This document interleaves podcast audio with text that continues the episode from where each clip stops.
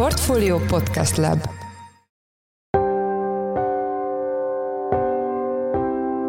Mindenkit üdvözlünk, sziasztok! Ez a Checklist a Portfolio podcastja június 12-én hétfőn. A mai műsor első részében Nagy Márton gazdaságfejlesztési miniszter friss felvetéséről lesz szó, amelynek keretében a politikus 3%-nál magasabban határozná meg az inflációs célt. Az ellenzők azt szokták mondani, hogy ez nagyon szép és jó, de valójában, ha azt látják a gazdaság szereplői, hogy magasabb lesz az infláció, ehhez nagyon gyorsan alkalmazkodnak. Egyszerűen az infláció úgy beépül a várakozásokba, hogy már nem nagyon lesz hatékony hatékony ez a fajta növekedés ösztönző gazdaságpolitika. A témáról Madár Istvánt, a portfólió vezető makrogazdasági jellemzőjét kérdezzük. Az adás második részében egyebek mellett arról beszélünk majd, hogy kormányzati részről felmerült a magyar gazdaságnak át kell állnia egy EU-s pénzek nélküli modellre. Szerintem az a fő kérdés, és az összes befektető számára, aki ide pénzt akar rakni, vagy akinek Magyarországon jelenleg pénze van, azt kell eldönteni, hogy Magyarország az EU tagja lesz-e 3, 5, 10 év múlva. És ha megint az a hitük, hogy Magyarország az EU tagja lesz, akkor kivonhatják innen a tőkéket. Erről Zsidai Viktort, az Itadella alap portfólió kezelőjét kérdezzük. Én Szász Péter vagyok, a Portfólió Podcast Lab szerkesztője, ez pedig a checklist június 12-én. Nagy Márton gazdaságfejlesztési miniszter egy véleménycikkben felvetette, hogy a Magyar Nemzeti Bank esetleg feljebb is meghatározhatná az inflációs célját, amely jelenleg egyébként 3% Ez egy igencsak meglepő felvetés. Itt van velünk Madár István, lapunkvezető makroelemzője. Szia! Sziasztok! Az első kérdésem, hogy mi ez az inflációs célszám, és van-e egyáltalán értelme erről beszélni egy olyan országban, ahol uniós szinten is rekordot döntött az infláció? Igen, valóban ez egy jó kérdés. Talán azokkal, akik nem foglalkoznak részletesebben, vagy alaposabban, azoknak furcsa lehet, hogy most miért számít az, hogy 3%-os az inflációs cél, amikor közben 20-22 os az infláció, de valójában ez mégiscsak egy fontos dolog.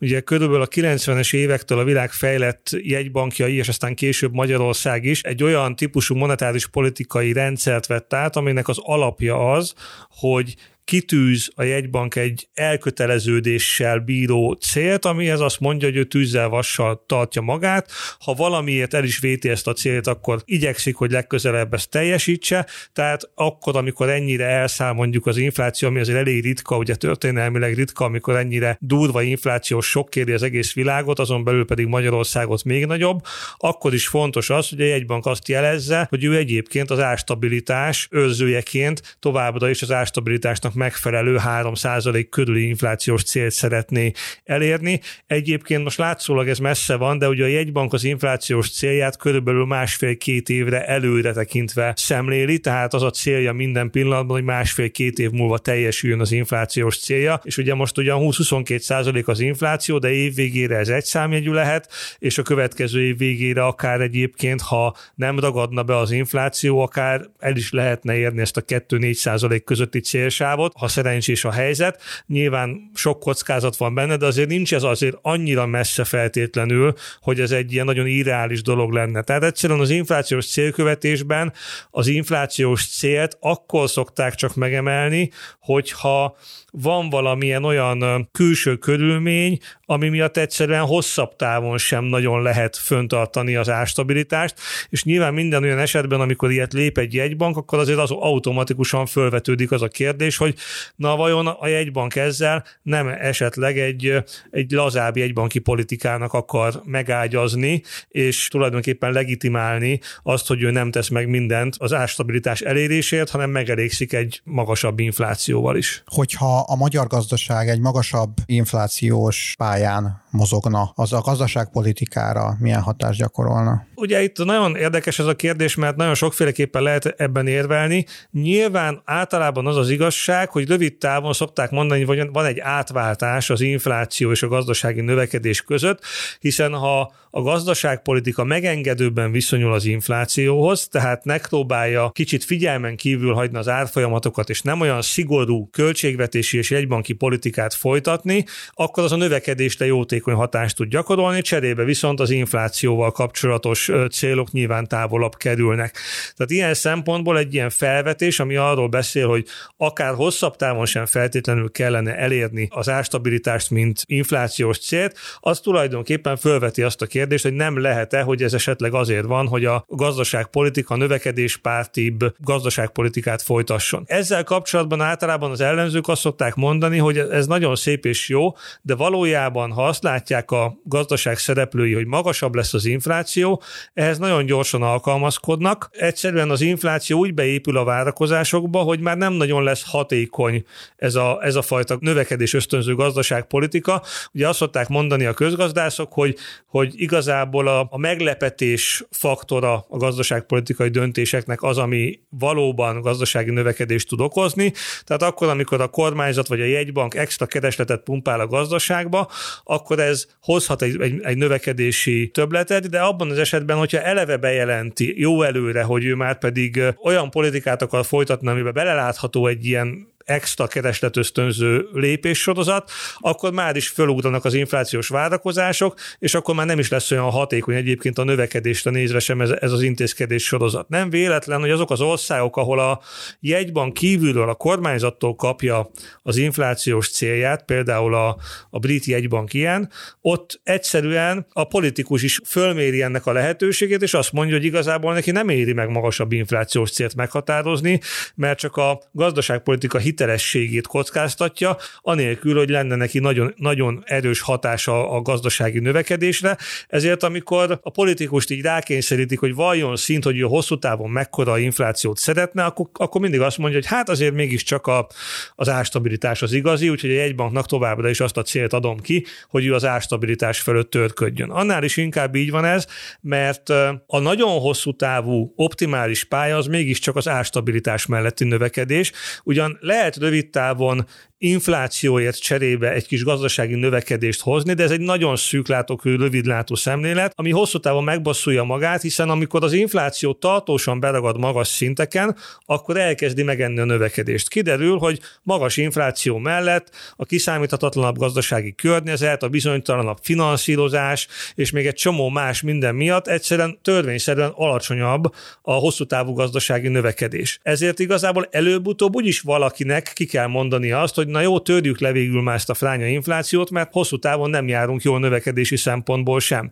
Ezért minden olyan alkalom, amikor ettől a alapállástól elcsábul a gazdaságpolitika, és azt mondja, hogy ő mégiscsak akar rövid távon magasabb inflációt, a magasabb növekedésért cserébe, akkor valójában ettől a hosszú távon ideális, optimális gazdaságpolitikától tér el. Ezzel egyébként Nagy Márton is érvelt ebben a véleménycikkében, hogy csökkenhetnek a reálkamatlábak, elérhetőbbé tenni a hitelfelvételt, ösztönözni a beruházásokat és a növekedést is, ha minden igaz. Így van, így van, tehát látható, hogy ez a cél, ugyanakkor egy kicsit ez olyan vegyes érvelés szerintem, mert egyik oldalról azt mondja Nagy Márton, hogy a lazább infláció elleni politika, tehát a megengedőbb infláció ellenes politika növekedést hoz, ugyanakkor viszont amellett is érve, hogy ezt a hosszú távú jegybanki célt, ezt azért kéne megemelni, mert lehet, hogy az egész világban magasabb lesz az infláció annál, mint amit megszoktunk itt a COVID előtti időszakban. Ha emlékszünk rá, Magyarországon is rendkívül alacsony inflációs környezet uralkodott így mondjuk 2010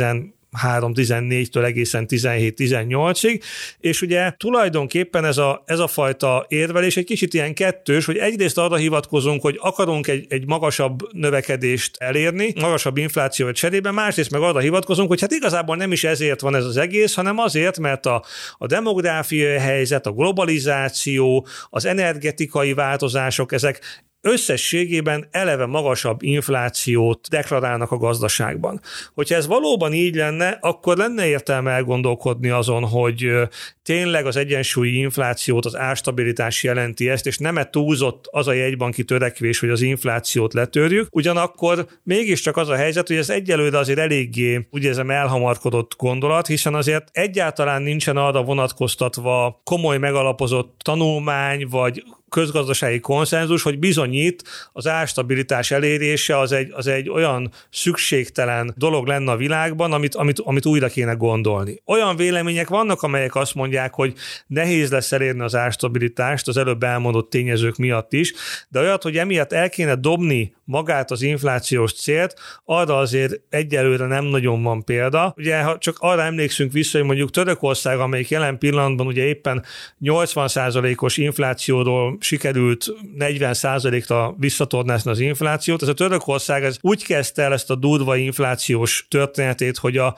jegybank megemelte az inflációs célját, aminek egyébként nem is volt jó fogadtatása a piacon, akkor mondhatjuk azt, hogy azért ez nem egy szép párhuzam, és igazából minden ilyen típusú lépés azért inkább egy ilyen extra rövid távú gazdaságpolitikai haszonmaximalizálásra, növekedési előnykihasználásra utal, nem törődve azokkal a kockázatokkal, amelyek esetleg hosszú távon egyébként a növekedést is már rombolják. Szerinted a bírek képesek lesznek tartani a lépést a magasabb inflációs pályával, már amennyiben meglépi az MNB? Igen, tehát ugye a rövid válasz erre az, hogy persze lépésképesek tartani, hiszen ha az árak emelkednek, és a vállalatoknak emiatt növekszik az árbevétele, akkor abból ki tudja fizetni a magasabb bért is, csak hát ugye semmivel sem ér többet, mint amikor alacsony infláció mellett lesz alacsony a bérnövekedés, a reálbér, az infláció fölötti valódi bérnövekedés, a költési lehetősége a háztartásoknak, ettől egy kicsivel se lesz jobb, teljesen mindegy, hogy 0%-os infláció mellett van 5%-os bérnövekedés, vagy 10 10%-os infláció mellett 15%-os. Most nyilván kicsit egyszerűsítem a dolgot, de talán érthető a dolog.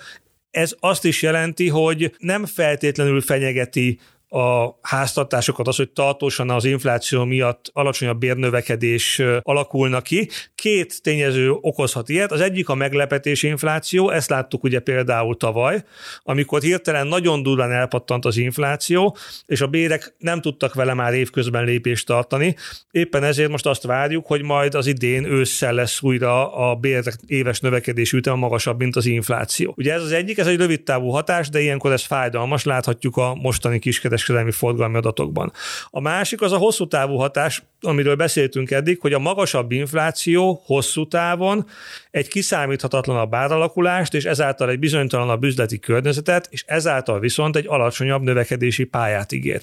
Ha a növekedési pálya alacsonyabb lesz, akkor pedig a bérek közgazdaságilag indokolt növekedése is alacsonyabb lehet, ezért tulajdonképpen hosszú távon érzem inkább fenyegetőnek a bérekre nézve ezt a fajta politikát, ami, ami, ami azt sugalja, hogy ugye az infláció elengedése egy évtizedes kitekintésben már lehet, hogy egy alacsonyabb növekedést hoz összességében, és akkor az nyilván alacsonyabb bérnövekedéshez is vezethet. De mondom, rövid távon egyébként mindenki akár érzékelheti úgy is ezt a dolgot, hogy hát ha mindenki elengedi ezt, a, ezt az árstabilitásos történetet, és jövő év elején is arra vannak biztatva a vállalkozások, hogy ó, hát lesz itt infláció, emelhetünk árat annyit, amennyi nekünk tetszik, maga béreket is emeljük, a, ami, ami belefér, akkor szép magas növekedési, nominális bérés, profit növekedési és árnövekedési szám számokat látunk, de ettől igazából a jólét a gazdaságban nem fog növekedni. Akkor most csak azt kell várni ezek szerint, hogy az MNB megfogadja ezt a tanácsot, vagy sem. Így van, egyrészt ezt kell várni, ugyanakkor a, a Nagymárton miniszter írásának utolsó mondata az arra utal,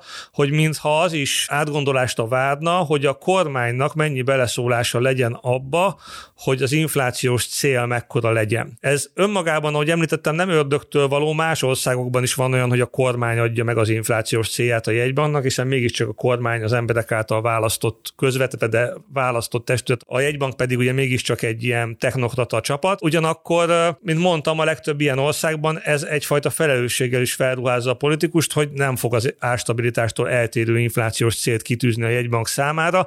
Nálunk ezek szerint ebben az esetben fölmerül a gazdaságpolitikában az, hogy esetleg eltérítse a jegybank gazdaságpolitikáját az árstabilitásra való törekvéstől. Még azt mondják kérlek, hogy ez a forint árfolyam árfolyamra nézve mit jelent? Ugye, hogyha valóban be, megvalósulna az a pálya, ami egy Magyarországot egy magasabb inflációs pályán tartaná, akkor az azt jelenteni, hogy egész egyszerűen a belföldi magas árszínvonal emelkedés miatt igazából az export versenyképessége folyamatosan csökkenne. Nem véletlenül látjuk azt, hogy az összes magas infláció országban gyakorlatilag egy folyamatos árfolyam leértékelődés jellemző, hiszen ezzel lehet visszaállítani tulajdonképpen a, az árversenyképességét az exportnak, vagy legalábbis valamelyest megtartani.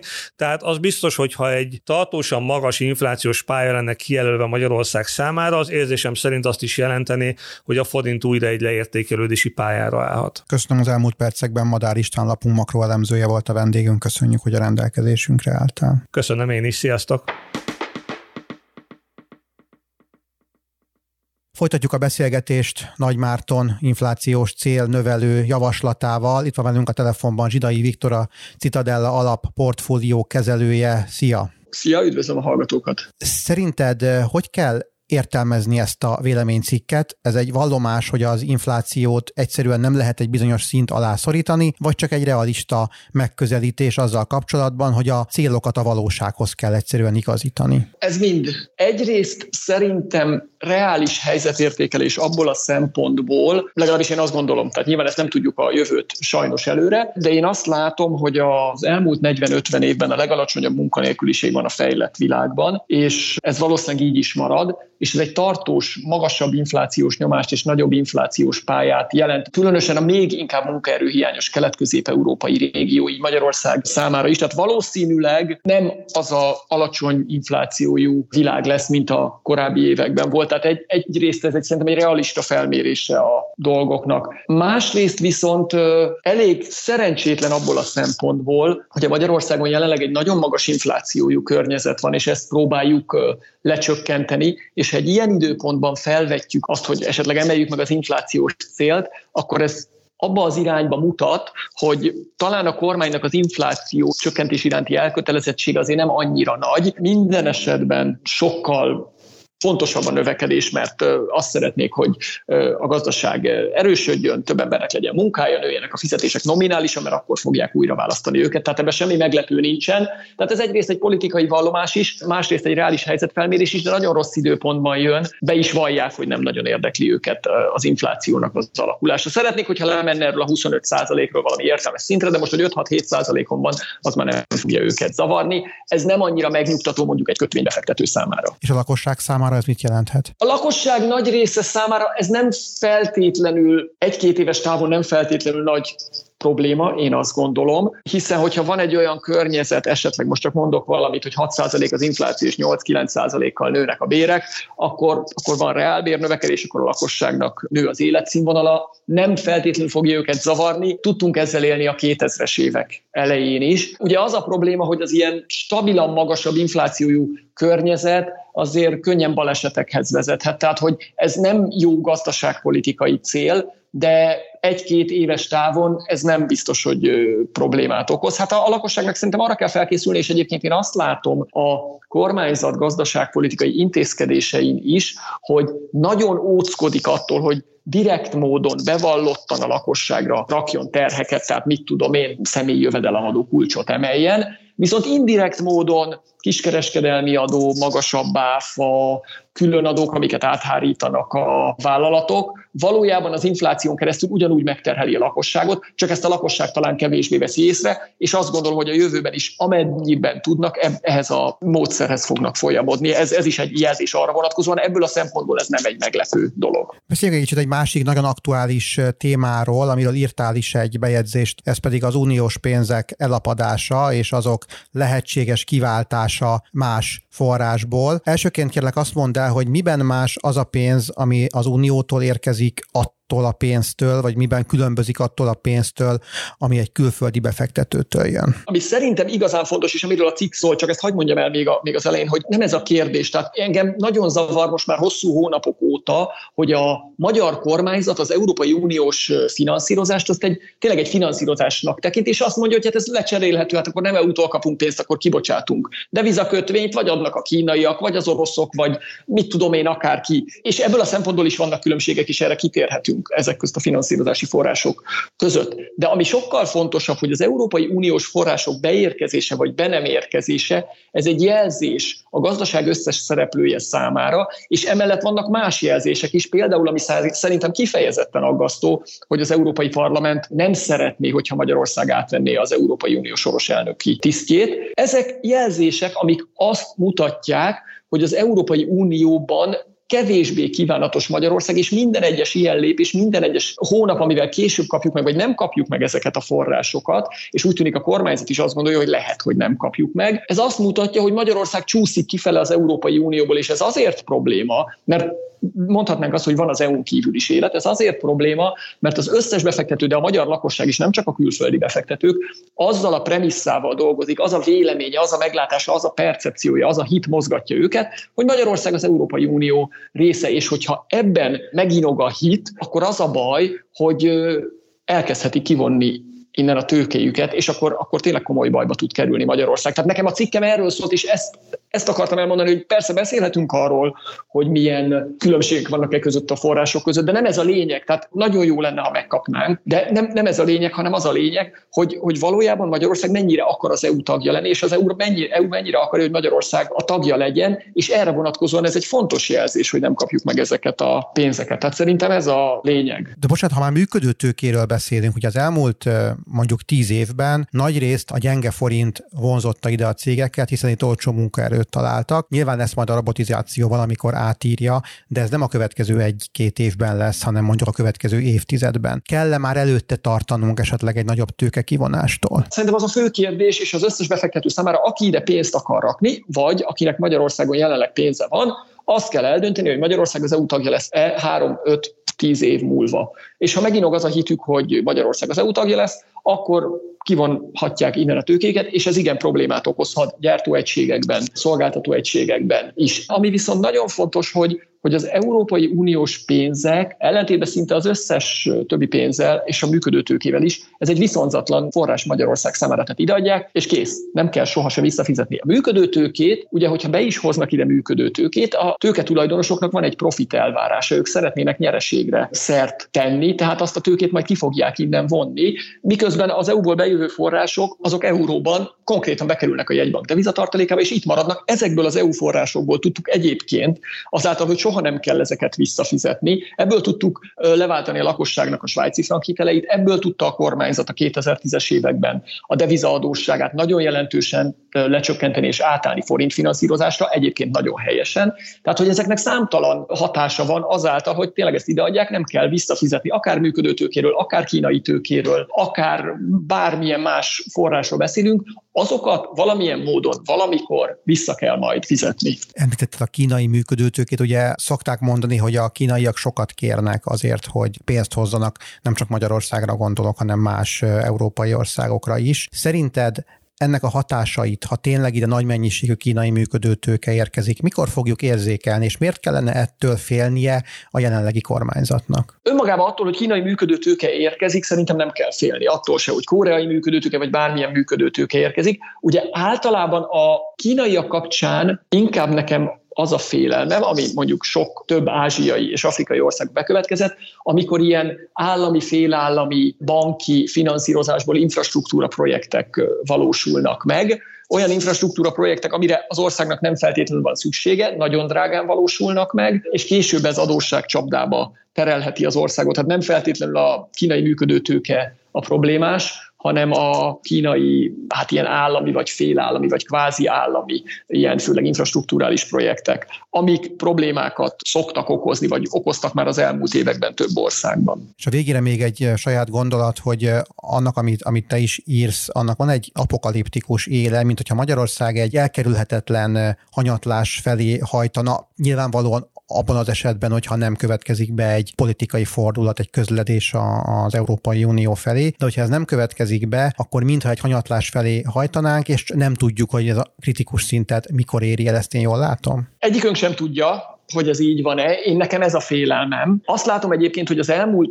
15-20 évben egész régiónkban egyetlen történet volt, hogy itt van egy olyan humán erőforrás, aki olyan szintű, vagy majdnem olyan szintű, vagy sok tekintetben hasonló szintű, mint a nyugat-európai, és sokkal olcsóbb. És emiatt ide települt egy csomó szolgáltató, illetve gyáripar. És erre még van további tér, tehát hogy Magyarország, hogy közel legyen az EU fejlettségi szintjéhez, ennek alapvetően semmi akadálya nincsen. Én azt gondolom, hogy az EU integráció ezért fontos, nem azért fontos, mert ide adnak nekünk pénzeket, hanem ez a konvergenciánk, ez magától tud tovább folytatódni, ha nem rakunk botot a küllők közé. Tehát, hogy Magyarországnak a, a gazdasági növekedése az lehet gyorsabb a következő években, mint az Európai Unió, és tudunk hozzájuk közelíteni, épp úgy, mint ahogy az egész régióban gyakorlatilag ez történt az elmúlt években. És valóban ezért nagyon nagy kérdés, és ezért nagyon nagy félelem az, hogy amennyiben ebből az EU-s integrációból ki csúszogatunk, szépen ennek egy kicsit egy külső körébe kerülünk, akkor ez a konvergencia, ez a fejlődés megállhat. Nem feltétlenül apokaliptikusan és törésszerűen, de egy, egy, egy lecsúszás, egy lemaradás bekövetkezhet, és én megmondom őszintén, hogy nagyon-nagyon tartok ettől, és nem szeretném, hogy ebbe az irányba menjen ez az ország. Köszönöm szépen az elmúlt percekben. Zsidai Viktorral beszélgettünk, aki a Citadella alap portfóliók kezelője. Köszönjük szépen, hogy a rendelkezésünkre álltál. Köszönöm szépen.